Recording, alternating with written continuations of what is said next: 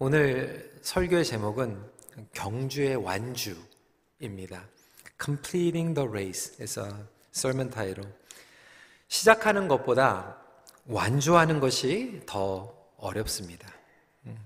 Completing the race is much harder than starting. 예수 그리스도를 구주로 삼고 새로운 생명을 누리며 기쁨 가운데 믿음 생활에 허니문 스테이지를 경험하는 분들이 있습니다. 얼마나 신나는지요, 행복한지 모릅니다. 그런데 시간이 지나며 그 구원의 열정과 복음의 감격이 식어지고 믿음의 목적을 잃어버리는 경우들을 보게 됩니다. 어떤 분들은 하나님께서 주신 그 직분, 은혜로 받습니다. 그런데 몇 달 지나고 몇 년 지나면 그 직분을 통해서 섬기다가 상처나 실망을 하게 되고, 그리고 중도에 포기하는 케이스들을 많이 보게 됩니다. 제가 신학교를 졸업한 지 거의 22년이 되어가고 있습니다. 그때 함께 비전을 꿈꾸고 또 목회의 길을 가고자 결심했던 동역자들이 있어요. 그런데 20년이 지나고 보니까 그 중에 반 이상은 목회의 길을 접어들고 다른 일들을 하고 있는 것들을 보게 됩니다. 그만큼 경주의 완주를 하는 것은 결코 쉬운 것이 아닙니다. 여러분들과 아시는 것 같이 제가 캐나다 동로의 노회장으로 작년 동안 섬겼습니다. 노회장으로 섬기다 보니까 목사님들이 새로 임직하면 취임식에 가게 되고요. 그리고 또한 선배 목사님들이 은퇴식을 할 때 참석을 하는 기회들이 있었습니다. 임직식과 은퇴식 둘 다 축하하는 자리였지만 솔직히 이제 시간이 지나면 지날수록 이 은퇴식이 더 영광스럽게 여겨지고, 정말 아름답게 멋있게 그 사역을 마무리하시는 분들은 멋있다, 존경스럽다 하는 생각이 들게 됩니다. 히브리서를 통해서 그동안 믿음 생활을 어렵게 핍박과 환난 가운데에서 경험했던 그들에게 히브리서 기자는 예수 그리스도의 복음에 대해서 굳건하게 세워줬습니다. 예수님께서 어떠한 분이신가, 그리고 그분을 위해서 우리가 집중할 때 경주를 할 수 있다라고 하는 그런 교리적인 가르침이 있었고요. 마지막 네 포인트는 굉장히 프랙티컬한 메시지를 저희들에게 전했습니다. 함께 모여서 예배하라. 그리고 믿음의 벤치마킹을 해라. 그리고 훈련을 감당해야 된다. 그리고 오늘 마지막 13장에서는 우리가 시작한 경주를 완주하는 방법에 대해서 이야기를 하고 있습니다. 믿음이 흔들렸던 그들이 어떻게 이 경주를 컴플릿할 수 있을까? 그것이 관건입니다. 그래서 이 완주를 위한 세 가지의 주요 포인트를 함께 나누고자 합니다. 첫 번째는 전략입니다. 두 번째로는 방어, 디펜스입니다. 그리고 세 번째로는 경주에서 승리를 해야 되는데 이 승리의 정의를 저희가 내려야 되지 않겠습니까? 이 전략이 없이는 경주를 제대로 감당할 수 없을 뿐더러 성장할 수도 없어요. 전략이 너무나도 필요합니다. 여러분들은 전략이 무엇입니까? 그리고 두 번째로 방어도 필요해요. 아무리 축구 경기를 할 때 골을 넣는다고 해도 수비 방어가 무너져서 상대방에게 더 많은 골을 먹게 되면 힘이 쫙 빠지고 결국 게임에서 지게 됩니다. 그리고 마지막에 이 경주에서 승리의 기준인가를 정확하게 저희들이 이해해야만 합니다. 그래서 전략, 방어, 그리고 승리의 기준에 대해서 말씀을 나누겠습니다. 첫 번째로 전략입니다. 완주할 수 있게 하는 하나님의 전략은 공동체입니다. Completing the race is possible through community. 완주를 어떻게 하는가는 결국 공동체에 달려 있습니다. Our life is difficult. It is tough. And it is never possible without community. 공동체가 없이 온전하게 경주를 완주할 수 없다라고 하는 거예요. 제가 좋아하는 아프리카 프로버브가 있습니다. 당신이 여정을 급하게 떠나려 한다면 혼자 떠나십시오. 하지만 오랜 여정을 계획한다면 반드시 누구와 함께 떠나십시오. 너무나도 멋있는 말 아닙니까? If you want to go quickly, go alone. If you want to go far, go together. 누군가 함께 가지 않으면 오랫동안 갈 수 없고 이 경주를 complete 할 수도 없다라고 하는 것이죠. 예수 그리스도의 공동체, 목장, 함께 믿는 가정, 영적인 친구, 동역하는 팀 멤버들을 통해서 우리는 지속적인 힘을 공급받게 됩니다.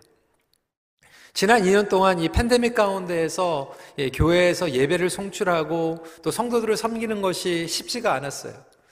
그러면서도 저는 너무나도 감사한 것은 우리 교회에 좋은 우리 목회팀, 사역자들, 장로님들 그리고 목자, 목녀들을 허락해 주셔서 동역을 통해서 힘을 받았고 이것들을 감당할 수 있었습니다. 최근에 장례식들이 많이 있었어요. 그 상을 치르시는 어느 한 분께서 이렇게 말씀하시는 거예요. 목사님, 정말 목장 식구들이 이렇게 와서 같이 울어주고 이것도 힘든데 정말 목장 식구들이 없는 사람들은 이것들을 어떻게 감당할지 모르겠어요 라는 고백을 듣게 됩니다. 여러분, 그렇게 관계는 중요합니다. 목장 공동체가 중요하고 우정의 프렌십이 중요합니다. 왜 그럴까요? 하나님께서는 저와 여러분들을 하나님의 형상으로 창조하셨어요. 그 얘기 뭐냐면 삼위일체 하나님, 공동체 하나님께서 그 관계를 통해서 하나님을 알아가고 관계를 통해서 복음의 능력을 공급받을 수 있도록 우리를 디자인하셨기 때문에 그렇습니다. 그래서 우리는 그 관계를 통해서 힘을 얻게 됩니다. 아니, 복음 자체가 관계적인 DNA를 가지고 있습니다. 어떤 분들은 복음이라고 하면 천국에 가는 구원 티켓으로 여전히 생각하고 있는 분들이 있어요. 예수 그리스도를 믿고 지옥에 가지 않고 천국에 가는 티켓이라고 생각합니다. 물론 그것도 포함이 되어 있지만 그것은 복음의 아주 단편적인 부분이에요. 예수님께서 이 땅에 오셔서 복음을 증거하셨을 때 그 복음의 엑기스는 무엇이었습니까? 여러 번 말씀드렸지만 킹덤 오브 갓이에요. 새로운 하나님의 나라가 임했다. 이 하나님의 나라라고 하는 것은 하나님과 나의 관계뿐만이 아니라 서로와의 관계를 이야기하고 있어요. 그래서 최고의 지상명령은 무엇입니까? To love God and to love one another. 서로를 사랑하지 않는 관계 그리고 공동체가 없이는 복음을 온전하게 깨달을 수도 없고 복음을 살아갈 수도 없습니다. 공동체가 없는 복음은 온전치 못한 복음이에요. 어떤 분들은 개인적인 구원에만 머물러 있습니다. 그것은 한쪽으로 치우쳐 있는 복음입니다. 교회 공동체가 없는 성도, 함께 기도하며 영적인 떡을 나눌 수 없는 성도는 죄송하지만 영적인 고아예요. spiritual orphan입니다. 어떤 분들은 나는 그건 필요 없다. 예수님만 있으면 된다. 하나님만 있으면 된다. 여러분, 그것은 복음의 왜곡입니다. 하나님께서 저와 여러분들을 그렇게 창조하셨고 예수님께서도 이 땅에 오셨을 때 천국 복음을 전하시면서 가장 먼저 시작하신 게 뭐예요? 목장이에요. 예수님께서도 소그룹을 통해서 복음을 선포하셨고 소그룹을 통해서 복음을 살아내셨어요. 예수님에게도 목장이 필요하고 소그룹이 필요한데 저와 여러분들이 우리는 필요 없다라고 하면 그것은 복음을 이해 못하고 있는 것이고 교만한 거예요. 복음을 잘못 살아가고 있는 것입니다. 히브리서 기자는 우리에게 마무리를 하면서 1절에 형제 사랑하기를 계속하고 라고 이야기하고 있어요. 형제와 자매를 사랑하는 것이 복음을 살아가는 것이고 하나님의 전략이에요. 예수님의 전략이에요. 이 땅에서 하나님의 복음 사역의 전략입니다. 이것은 영적 가족을 통해서 우리를 빚어주시고 힘을 공급해 주시기 위한 섭리입니다. 아니, 쉽게 말해서 상식적으로 여러분 가족이 얼마나 중요합니까? 여러분들이 어려울 때, 흔들릴 때 집에 가서 가족들을 통해서 힘을 얻지 않습니까? 직장에서 정말로 치사하고 너무 자존심 상하고 어렵지만 집에 갔을 때 아내가 격려해주고 자녀들이 막 웃으면서 아빠 사랑해요, 엄마 사랑해요 그 얘기하면 가족 때문에 또 이 악물고 견디고 자존심 뒤로 하고 가가지고 다시 일할 수 있는 게 가족의 힘이에요. 아내 때문에, 남편 때문에 다시 일어나고 자녀 때문에 다시 한번 각오하고 부모님 생각해서 다시 한번 모티베이션을 얻고 하는 것이 저와 여러분들의 기본 상식 아니겠습니까? 그것이 우리 가족에게만 있는 것이 아니라 영적인 가족에도 똑같이 적용이 됩니다. 그래서 여러분 힘들 때요, 배우자가 가장 먼저 용기를 줘야 됩니다. 격려해 줘야 돼요. 자녀들을 격려해 주고 부모들을 격려해 줄 뿐만이 아니라 영적인 가족, 목장을 통해서 그리고 친구들을 통해서 이러한 믿음의 경주를 완주할 수 있는 원동력을 공급해 주는 통로가 됩니다. 제가 부활절이 지나면 이제 잠시 교회를 비우게 됩니다. 안식의 시간을 갖게 되는데, 그래서 안식의 시간을 갖기 전에 우리 어르신들 중에서 정말 위독하신 분들, 그리고 또 성도님들 중에서 몸이 정말로 불편하셔서 위압센터에 계신 분들 위주로 지금 신방을 하고 있습니다. 근데 지난주의 이야기예요. 위압센터에 갔는데 코비드 때문에 방문을 면허가 한 사람밖에 안 되는 거예요. 우리 박 목사님하고 같이 갔는데 한 사람밖에 안 된다고 그래가지고 돌아가면서 저도 올라가가지고 같이 기도해드리고 말씀 나누고, 그리고 나서 이제 밑으로 내려오는데 너무나도 감동적인 것이 목장 식구들이 다 온 거예요. 들어올 수도 없는데 밖에 춥고 막 눈이 오는데 목장 식구들이 밖에서 막 자켓 쓰고 순서대로 그냥 한 사람씩 들어와가지고 잠깐씩 인사하고 밖에 유리창에서 막 웨이브하면서 돌아가는데, 그 시간을 통해서 그 리합센터에 계시는 성도님이 얼마나 큰 힘과 회복을 경험했는지 몰라요. 그분이 우리 교회 등록하신 지 3년밖에 안 됐어요. 코비드 전에 1년 전에 그러한 어려움을 당했지만 그 시간을 통해서 목장 식구들을 통해서 아내가 힘을 얻고 자녀들이 힘을 얻고 정말로 내가 회복돼서 신앙생활을 열심히 해야 되겠다고 하는 그런 각오를 하는 것을 보면서 얼마나 마음이 뿌듯했는지 몰라요. 반면에 교회는 오래 다녔지만 목장도 없고 친구도 없고 홀로서기를 하다 보니까 어려운 시간 가운데 완전히 고립돼가지고 같이 기도할 수도 없고 말씀을 나눌 수도 없고 어려운 가운데서 누구한테 전화를 해야 될지도 모르는 성도들도 가끔 보게 됩니다. 여러분, 하나님께서는 여러분들에게 이런 관계로 부르신 것이 뭐 여러분 출석 체크하고 제도 안에 져가지고 어려운데 막 그냥 예배 플러스 막 뺑뺑이 돌리기 위해서 부르신 게 아니에요. 저와 여러분들이 이 관계를 통해서 힘을 얻고 경주를 완주할 수 있는 통로로 저희들에게 관계를 허락하신 것입니다. 그래서 우리 어르신들 목장에 꼭 들어가셔야 돼요. 세교우들이 들어왔을 때 우리 교회는 예배를 드리는 것으로 충분하지 않고 목장에 들어가서 삶을 나눌 수 있도록 격려하고 있습니다. 저는 중고등부 때 그리고 청년 때 목장을 통해서 그리고 친구들과 함께 꿈을 꿨어요. 하나님의 비전을 받았어요. 우리 청년들이 스몰 그룹을 통해서 철과철이 날카롭게 되는 거예요. 매주 주일마다 예배가 끝나면 여러분 본당이에요. 우리 청년들이 여기 다 차지합니다. 목장하는 거예요. 어르신들이 삶을 마치는 그날까지 완주할 수 있는 것도 목장에 달려 있어요. 장례식을 하다 보면 정말로 목장 가운데서 관계를 잘 만드신 분들은요, 목장 식구들이 끝까지 자리를 지킵니다. 이것이 바로 복음적 삶의 공동체입니다. 그리고 이것을 확장시켜 나가는 게 선교예요. 여러분, 선교가 프로그램으로 자꾸 생각하시는데 선교는 그냥 뭐냐면 결국 우리 안에 형제자매를 사랑하고 바깥에 있는 손님들을 사랑해서 그 손님들이 결국 우리 안으로 다시 들어와서 형제자매가 되는 게 선교예요. 그것이 바로 하나님 나라의 복음의 확장입니다. 그래서 히브리서 기자는 1절에서 형제 자매를 사랑하라 라고 이야기하면서 2절에 가니까 손님 대접하기를 잊지 말라라고 이야기하고 있어요.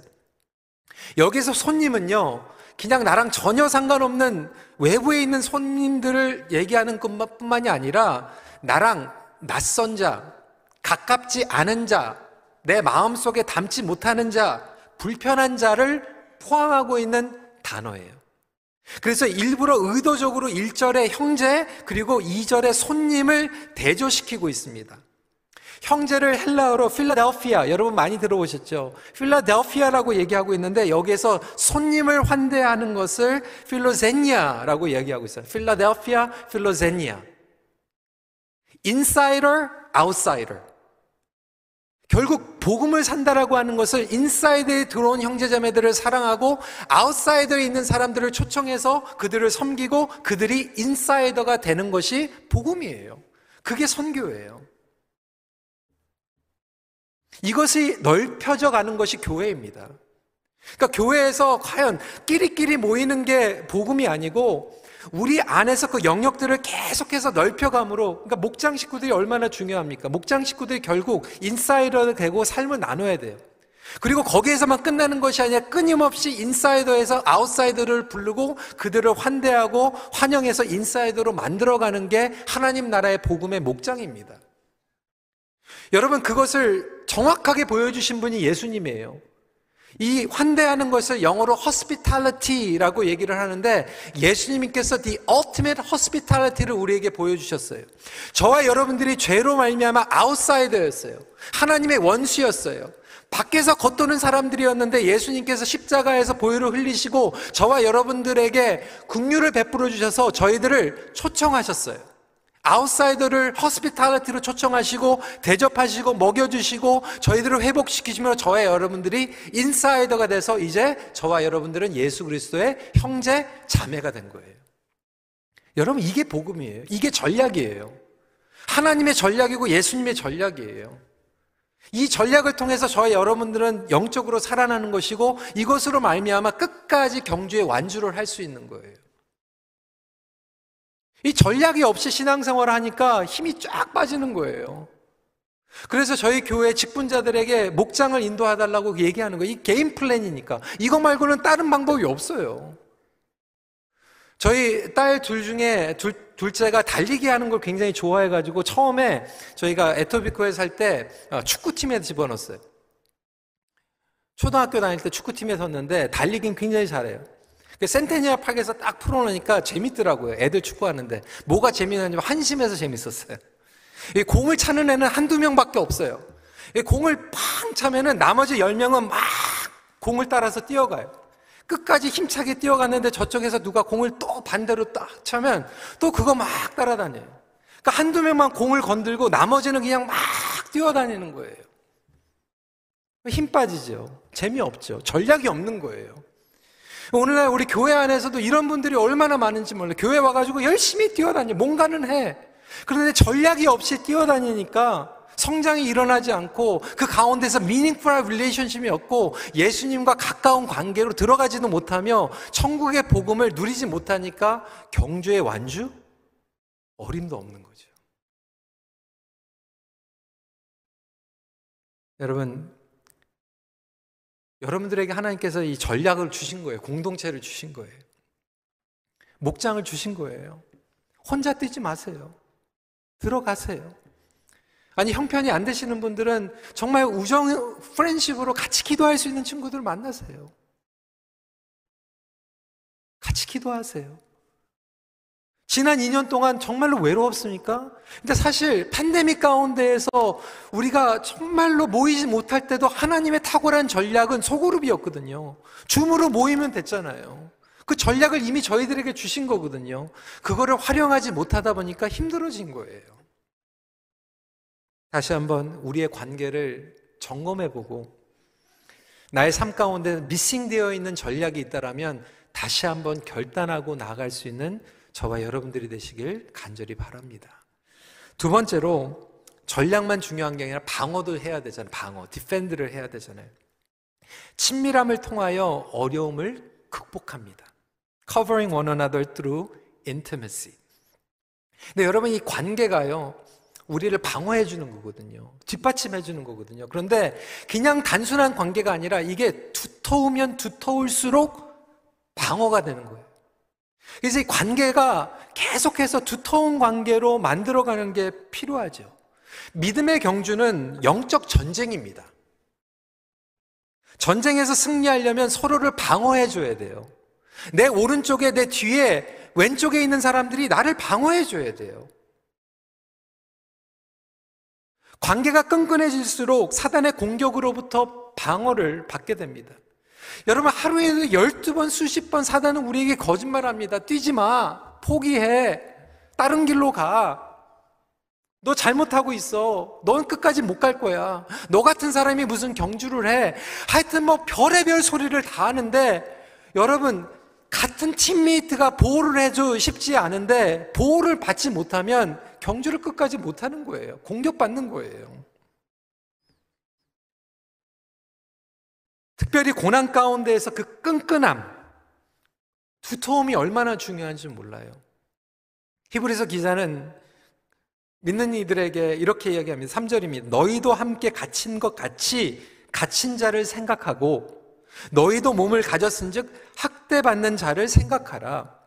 고난받는 자와 함께 고난받고 또 이 모든 것들을 함께 고투하면서 친밀감을 두텁게 만들어 가게 됩니다.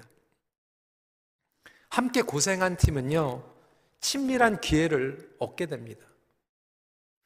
여러분, 제가 새해 특별 기도 집회 때 동역의 축복이라고 하는 제목으로 좀 말씀을 나눴어요. 제가 큰빛교회에서 영어 목회를 쭉 하다가 KM을 시작을 하면서 만만치 않다라고 하는 것을 알고 있었죠. 정말 쉽지 않다라고 하는 것을 각오하고 있었어요. 하지만 자신은 없었어요. 하나님 앞에 매달려야 되고 기도해야 되는 그 시기에 딱 우리 이면수 목사님께서 2년 반 동안 북에 억류가 되셨어요. 목사님이 계시고 함께 해도 어려운데 목사님께서 북에 억류되어 계시고 교회가 난리가 난 거예요. 비상사태가 일어난 거예요. 이런 거는 뭐 목회 매뉴얼에도 없고 신학교에서 배운 적도 없어요. 선배 목사님들도 이런 것들을 경험해 본 적이 없어요. 정말로 어떻게 해야 될까 난감했어요. 잠이 오지도 않고 정말로 어떻게 해야 될지 마음 가운데 아리를 하는 그런 시간들이 있었습니다. 그때 저희 교회를 위해서 많은 분들이 기도해 주셨어요. 저희 선배 목사님들께서도 기도 많이 해주셨어요. 어느 날 한 번 한국에 있는 멘토 목사님께서 저를 전화해가지고 이런 얘기를 하시는 거예요. 노 목사님, 힘들지만 하나님의 숨겨있는 뜻이 있을 것입니다. 그것을 어떻게 해결할지는 아무도 모르지만 분명한 것은 있습니다. 아마 하나님께서 지금 이 시간에 노 목사님과 성도들이 기도로 정말 가까워지게 되는 그런 시간들을 허락해 주실 것입니다. 그때는 그게 그냥 위로해 주시는 말씀인가 그런 생각을 했는데요, 정말 2년 반이 지나면서 정말 10년 동안 교회에서 목회한 것 같이 성도님들과 가까워졌고요, 장로님들과 가까워졌고, 그리고 성도들이 저를 믿어주고 저도 성도들을 믿고 기대는 그러한 시간들이 되었습니다. 고생해서 그래요. 고난을 같이 고투하면 이렇게 서로를 신뢰하는 두터움이 생길 수 있습니다. 반면에 고생을 같이 하다가 갈등을 겪기도 해요. 여러분들은 어떠한 컨텍스트입니까? 여러분들의 가정은 고난을 통해서 가까워지고 있습니까? 아니면 등을 대고 갈등 가운데 있습니까? 목장 가운데에서, 그리고 교회 공동체 가운데에서 여러분 고난 가운데 갑자기 두꺼워지 않아요. 평탄할 때 그 깊이를 쌓아가야지만 고난이 있을 때 두터워질 수 있다라고 저는 생각이 됩니다. 여러분, 믿음의 동역자 가운데에서 같이 고난을 당했던 사람들 예로 보세요. 여호수아와 갈렙. 모세가 12 스파이를 가나안 땅의 정탐꾼으로 보냈습니다. 12명이 갔는데 여호수아와 갈렙만 하나님께서 주신 땅이니까 이길만하다, 싸울만하다라고 얘기했어요. 나머지 10명은 부정적인 보고를 했어요. 이스라엘 백성들의 반응이 어땠습니까? 여호수아와 갈렙을 돌 던지려고 그랬어요. 우리 죽이려고 하냐고, 괘씸하다고 했어요. 얼마나 억울합니까? 얼마나 답답했습니까? 때문에 가나안 땅에 못 들어갔어요. 38년 동안 뺑뺑뺑뺑이 돌렸어요. 얼마나 시간 낭비입니까? 그리고 나서 38년 후에 가나안 땅에 들어갔을 때 누가 남았어요? 여호수아와 갈렙이 남았어요. 여호수아가 민족의 지도자가 되어가지고 어려운 헤브론 땅에 들어가야 될 때 아무도 안 들어가려고 했을 때 누가 발런티어 합니까? 갈렙이 발런티어 하는 거예요. 이 산지를 내게 주소서. 여러분 얼마나 고맙습니까? 왜? 여호수아와 갈렙은요 고생을 같이 했어요. 동지였어요.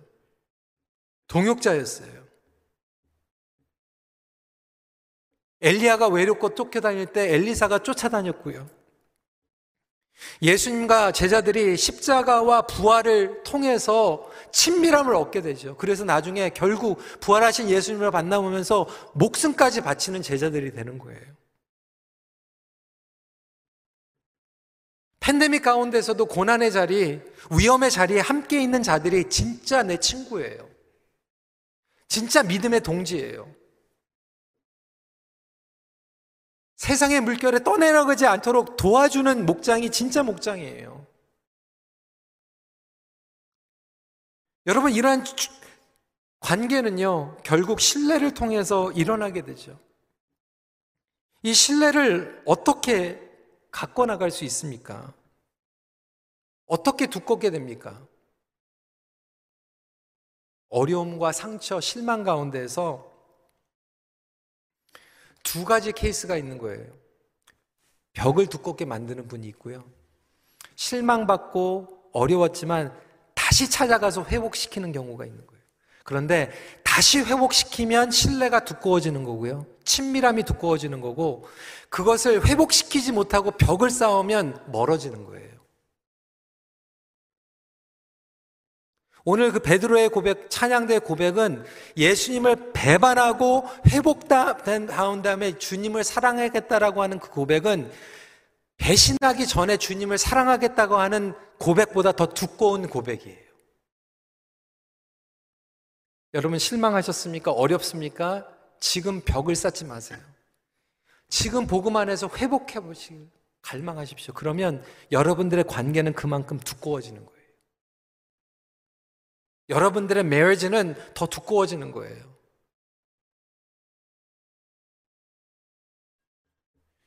예수님께서는 저와 여러분들을 그렇게 두껍게 만드셨어요. I will never leave you alone. 5절 말씀이에요. 우리를 절대로 떠나지 않으시겠다. 여러분 우리가 고난을 어떻게 이깁니까? 주님과 친밀하기 때문에 이겨내는 거 아닙니까? 어떤 분들은 고난이 찾아오면 하나님 왜 어떻게 저한테 그럴 수 있어요? 왜 나를 사랑하지 않으세요? 이러면 정말로 힘들어지는 거거든요. 근데 어려운 가운데서 주님 저를 절대로 떠나지 않을 것을 믿습니다. 저 사랑하는 거 압니다. 주님의 뜻이 뭔지 모르지만 제 손을 붙잡아 주세요. 이러면 이겨내는 거예요. 우리 주님은 어떠한 상황 가운데에서 연약한 가운데서도 저희를 떠나지 않으세요. 혼자 있는 것 같고 우울하고 모든 것들이 무너져 있는 것 같은 상황 가운데에서도 예수님 우리를 떠나지 않으세요. 우리는 고립과 격리를 경험하지 않았습니까? 그런데 그것은 잠시이지만 저와 여러분들이 영원한 고립과 격리를 당하지 않기 위해서 예수님께서 십자가에서 ultimate quarantine, ultimate isolation을 경험하신 거예요. 하나님과 단절되는 ultimate isolation을 통하여서 저와 여러분들을 회복시키셨고 예수님께서 그 대가를 치르셨기 때문에 저와 여러분들은 앞으로 영원토록 절대로 하나님과 고립되지 않는 것이 복음인 줄 믿으시기 바랍니다. 그것을 경험했으면 우리 목장 식구들이, 우리 친구들이 어려울 때, 죄를 저질렀을 때, 넘어졌을 때 식구들은 가장 먼저 가가지고 그거 커버해 주는 거예요. 붙잡아 주는 거예요. 같이 울어주는 거예요. 6절 말씀입니다. 주는 나를 돕는 이시니 내가 무서워하지 아니하겠느냐. 사람이 내게 어찌하리요 하노라. 여러분 두 번째 포인트 이렇게 정리합니다. 관계의 두터움이 고난을 이겨내는 비결이고 여러분들을 방어하는 방법이에요. 친밀함이 방어율을 높입니다. 비례하는 거예요. 여러분, 예수 그리스도의 몸이 우리가 교회 아닙니까? 코로나 때 가장 많이 얘기하는 게 뭐예요? 면역이에요. 면역. 친밀함이 면역률을 높이는 거예요. 예수님과 가까워지면 면역이 높아지는 거예요. 목장 식구들과 영적인 친구들과 가까워지면 여러분들이 면역력이 높아져서 웬만한 공격이 들어와도 이겨내는 거예요. 근데 이 면역력이 없으신 분들이 조금만 바이러스가 들어와도 신앙생활이 무너지는 거 아니겠습니까? 그래서 주님과의 관계, 서로와의 관계를 통해서 친밀함을 높이고 방어율과 면역력을 넓혀가는 저와 여러분들이 되시길 다시 한번 주님의 이름으로 축원합니다. 마지막 포인트입니다. 우리가 승리하십시오 하잖아요. 승리. 근데 뭐가 승리예요? 히브리서 기자는 우리에게 정리를 해줍니다. 천국의 삶을 살아내는 것이 승리입니다. That's the winning. 여러분들에게는 승리의 기준이 무엇입니까? 청년들에게 물어보면 가끔가다 이렇게 얘기해요. 친구와 경쟁해서 이기는 것, 앞서가는 것, 내가 더 빨리 되는 것, 더 높이 가는 것. 여러분, 그게 승리입니까? 어떤 분들은 목회를 하면서 그렇게 생각을 해요. 우리 교회가 옆에 교회보다 더 빨리 성장하고 더 많이 사람들이 오고 건물을 넓혀가고 프로그램을 다양하게 하고 헌금도 더 많이 나오고 선교지의 프로젝트도 많이 하고 그게 승리다. 여러분, 성경은 그렇게 얘기하지 않아요. 그게 승리면 초대교회는 패배했어요.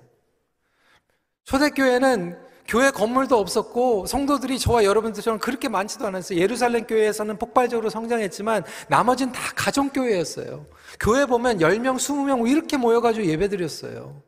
그러면 초대교회는 패배했습니까? 아니에요. 성경에서의 승리의 기준은 뭐였냐면 본질로 돌아가는 게 승리였어요. 말씀으로 살아가는 게 승리였어요. 그래서 초대교회의 성도들은 승리했어요. 그들을 핍박하고 감옥에 갇히고 돌을 던졌던 사람들에게 이겼어요. 그래서 결국은 로마 제국이 기독교 제국이 됐어요. 복음의 삶으로 승리한 거예요.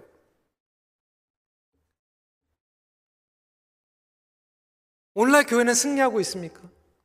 저와 여러분들은 승리하고 있습니까? 한국교회 대형교회들 많이 있죠.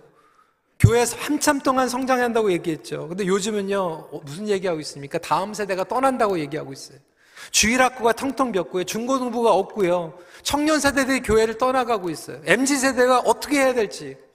이번에 서베이를 통해서 한국의 목회 데이터를 얻었는데 저희가 후원하는 ARCC에서 청년들하고 서베이를 했어요. 가장 큰 이유가 뭔가, 청년들이 MZ세대가 교회를 떠나는 이유가 뭔가, 우선순위가 이거였어요. 첫 번째가 말씀과 삶이 일치하지 않는다.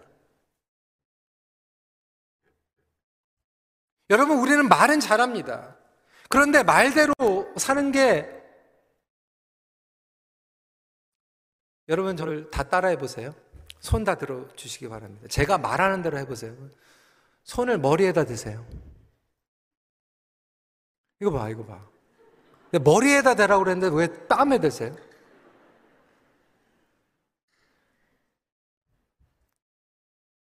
근데 저와 여러분들은 그럴 수밖에 없어요. 그러니까 말하는 대로 하는 게 아니라 보는 대로 하는 거예요. 그러니까 우리 자녀들에게 말은 하는데 안 하죠. 왜? 부모님들이 하는 대로 그냥 보이는 대로 하는 거거든요. 교회에서 보이는 대로 하는 거지 말하는 대로 하지 않거든요. 아무리 설교하면 뭐예요?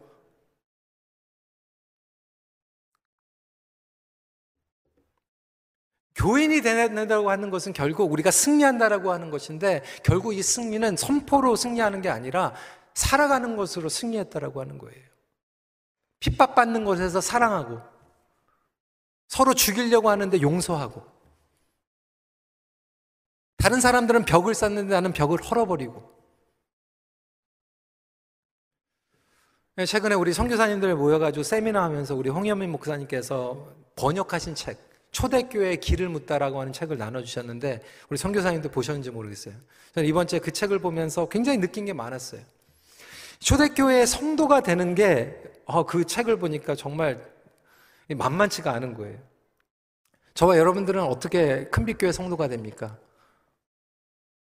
일단 교회에 오시죠. 마음에 들면 등록하시죠. 등록하시면 이제 몇 번 하고 목장에 들어가죠. 그러면 이제 큰빛교회 성도가 됐다라고 얘기를 합니다. 근데 초대교회 성도는 보니까요, 아무나 교회에 들어오지 못했어요. 왜? 교회에 모이는 것 자체가 불법이었어요.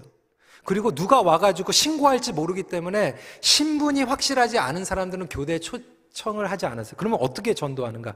1:1로 관계로 전도를 한 거예요. 그리고 전도를 해서 예수님을 영접하면 교회에 데리고 오는 게 아니라 양육을 합니다. 그래서 1년이 넘는 시간 동안 양육을 해가지고 그의 삶이 정말로 바뀌면 세례를 줘요. 그리고 세례를 받은 사람만 신분 조회를 해가지고 교회에 오고, 교회 집사들은 바운서예요. 들어보내도 돼야 되는가 아닌가, 신분 체크하고 스폰서가 있으면 들어보내주는 거예요. 그래서 들어오면요, 첫 번째로 하는 게 뭐냐면 자기의 삶을 나누는 거예요. 이게 성도의 첫 번째 기준이었어요. 요즘 목장에서 우리 삶을 나누는데 쉽지 않잖아요. 왜? 얼마 전에도 제가 목장에 한번 신방을 갔는데 목자가 막 기도하시면서 음식도 다 준비하시고, 근데 어느 가정에 그냥 노쇼 해버리는 거예요. 아니, 못 오면 못 온다고 문자라도 좀 줘야 되는데 온다고 해놓고 문자도 안 주고 그냥 안 나타나는 거예요. 그래서 제 옆에 그냥 음식은 다 차가워지는데 안 나타나고, 얼마나 목자의 마음이 아프게, 살 맛이 안 나는 거죠. 할 맛이 안 나는 거죠. 정말로 교회는 목숨 걸고 삶을 나눠야 되거든요. 목장 식구들하고 그걸 나눠야 되거든요. 내가 가지고 있는 거 나눠야 되는 거 아닙니까? 그런데 나눠야 되는데 서로가 뮤추얼 투웨이 릴레이션십이 돼야 되지 않습니까? 그래서 우리 EMS는 18년 전에 우리 교회에 등록하려면 서약을 했어요. EM의 멤버가 되려면. 그래서 이번에 우리 교회에서도 이제 이 서약을 하려고 하는데 어떤 분들이 이게 정서적으로 좀 불편한 거예요. 하지만 저는 교회의 영적인 식구가 되는 것은 서로와 약속을 해야 된다고 생각이 됩니다. 아니, 주일날 예배 드리는 건 free, open to everybody. 그렇지만 정말로 영적으로 함께 성장하고 공동체에 들어가서 기도하고 몸을 세우겠다라고 하는 것은 쌍방에 약속이 있어야 되는 거 아닙니까? 헌신이 있어야 되는 거 아닙니까? 여러분, 그래서 초대교회는 삶으로 이겨냈어요. 로마를 뒤집어 버렸어요. 이것이 경주의 완주의 비법입니다. 이게 승리예요. 그래서 예수 믿는다고 하는데 웃음질을 할지라도, 나는 가가지고 학교에서 내 친구들이 다 치딩해도 나는 치딩하지 않고 하나님 의지하고 공부하는 게 이긴 거예요, 여러분. 비즈니스에서 다른 사람들은 다 인간적으로 하는데 나는 하나님의 말씀 가지고 적용해 보려고 몸부림치는 게 이긴 거예요. 다른 사람들은 해코지 하는데 나는 그들에게 축복하면 여러분 이긴 거예요. 여러분, 승리가 그거예요. 별다른 게 아니에요. 그렇게 하다 보면 우리는 승리한 삶을 살아간 것이고, 그렇게 하다 보면 경주를 완주하게 된 것인 줄 믿으시기 바랍니다. 오늘 4절 5절 말씀 보세요. 모든 사람은 결혼을 귀히 여기고 침소를 더럽히지 않게 하라. 음행하는 자들과 간음하는 자들을 하나님이 심판하시리라. 돈을 사랑하지 말고 있는 바를 족한 줄로 알라. 그가 친히 말씀하시기를 내가 결코 너희를 버리지 아니하고 너희를 떠나지 아니하리라 하셨느니라.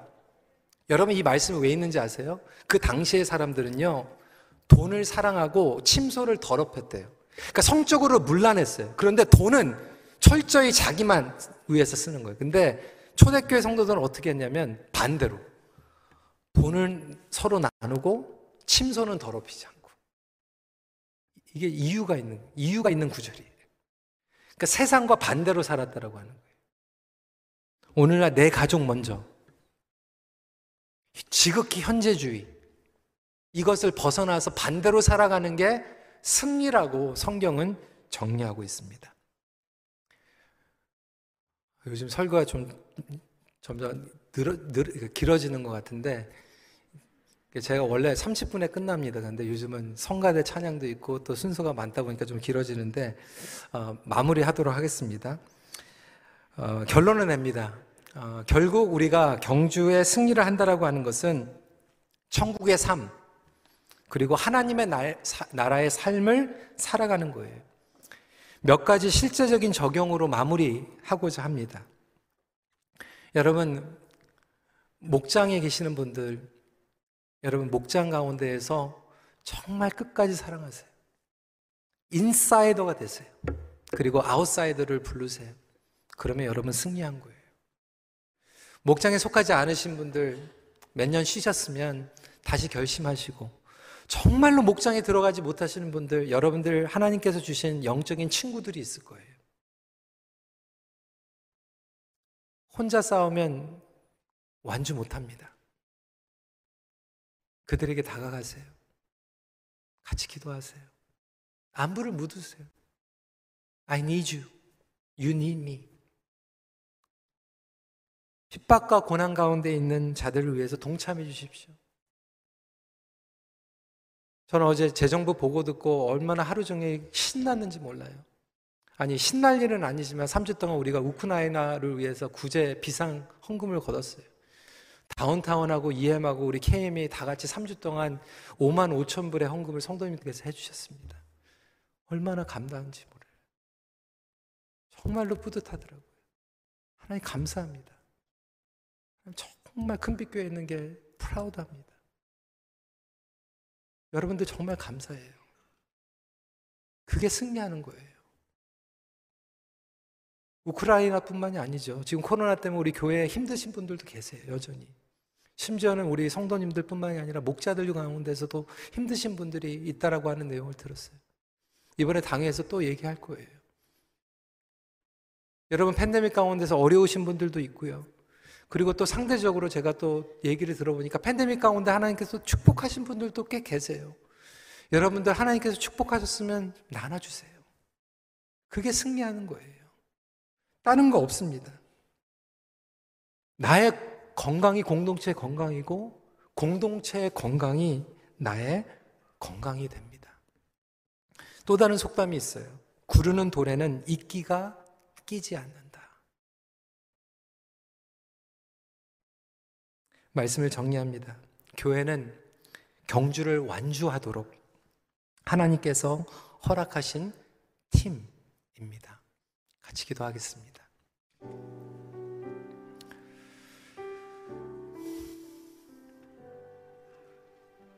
여러분, 오늘 히브리서를 마감하면서 저와 여러분들에게 어떻게 이 믿음의 경주를 완주할 수 있는지 하나님께서 구체적으로 주셨어요.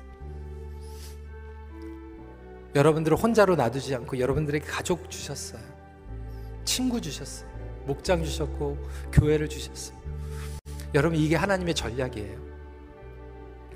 전략대로 하면 이깁니다. 전략 없이 혹시 우리가 우왕좌왕했다라면 이 시간에 다시 리포커스 했으면 좋겠어요. 그리고 하나님께서 여러분들에게 주신 그 관계를 사랑하세요. 그리고 방어해주세요. 갖고 나가세요. 그리고 여러분들이 혹시 벽을 두껍게 세웠다라면 그 벽을 허물고 여러분 다시 관계 가운데에서 회복이 일어날 수 있도록 기도하는 시간을 가졌으면 좋겠습니다. 그래서 주님 말씀대로 승리하실 수 있도록 은혜를 부어주시옵소서. 이 시간에 함께 같이 기도하는 시간 갖도록 하겠습니다. 기도하시겠습니다.